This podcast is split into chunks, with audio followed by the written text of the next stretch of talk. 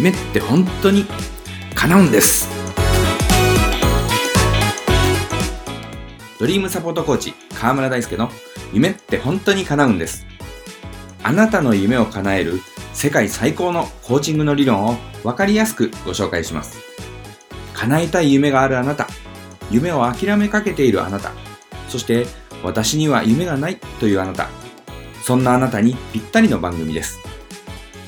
前回は夢を持つことは雑音だらけの世界から自分が聞くべき重要な音を選び出す作業だというお話をさせていただきました。今回はそのどんな夢を持つべきなのか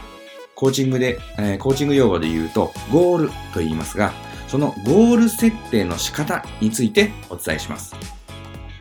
まず私たちはすでに様々なゴールを持っています。私たちが日常的に意識に浮かぶ何かをしたいというものは全てゴールだと言えるんです。例えば、お腹が空いたら食べ物が食べたいというゴールが生まれます。そのゴール達成のために食材を買いに行ったり、料理をしたり、食器を出したりという行動をします。そして食べ物を食べるというゴールが達成されるのです。なんだそんなことかと思われるかもしれませんね。しかし、それも確かにゴールなんです。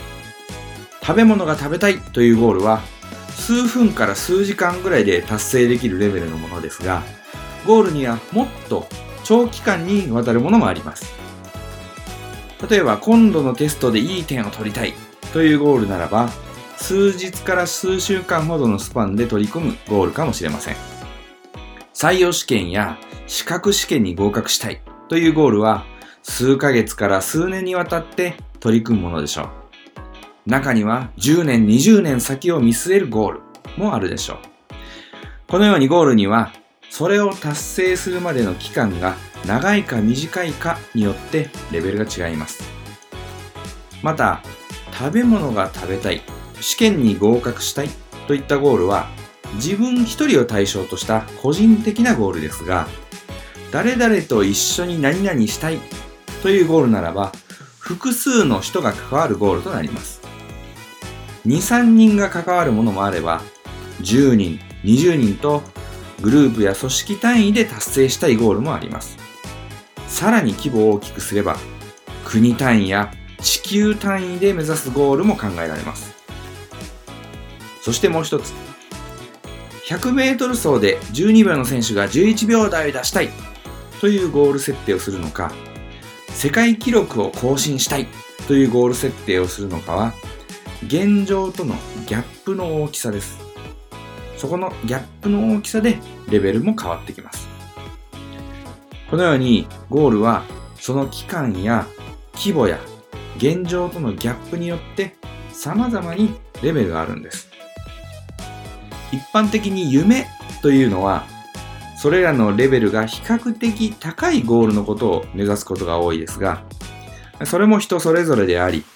いわゆる夢の大きさについて他の人がとやかく口出しするものではありません。自分なりのゴールを設定しそれに向かって日々成長していく。それが人生を楽しむ上でとても大切なことなんです。ただマインドの専門家としてより人生を楽しむためのゴール設定のアドバイスをさせていただけたらというふうに思います。まず、ゴールの規模のお話ですが、幸せホルモンとも呼ばれるオキシトシンという脳内ホルモンは、人を愛したり、人の役に立つことをしたりした時に分泌されるのだそうです。人は自分一人ではなく、他の人が幸せになった時の方がより幸せを感じるように設計されているんです。マイクロソフトの創業者で大富豪になったビル・ゲイツさんは、どんなにお金があったとしても幸せを感じなかったそうなんですが、人を助けるためにビルメリンダ・ゲイツ財団という財団を作って自分のお金を人の幸せに役立てて初めて幸せを感じられたと言われているそうです。あなたのゴールにはあなた以外の人が入っているでしょうか？もちろん個人的なゴールを持つのも良いですが、ぜひ、あなたのゴールにあなた以外の人、しかもできるだけ多くの人を入れてみてください。あなたがお腹いっぱいになるのも嬉しいことですが、あなたの家族みんながお腹いっぱいになるのはもっと嬉しいはずです。さらに、あなたの住む地域の人がお腹いっぱいになり、あなたの住む国の人がお腹いっぱいになり、地球に住む人みんながお腹いっぱいになれば、もっともっと嬉しいですよね。そんなイメージで自分のゴールを見直してください。ゴールを達成したあなたの目に何人の笑顔が映ってるでしょうか ?1 人でしょうか ?2 人でしょうか？もっと多くて10人、20人でしょうか ?100 人？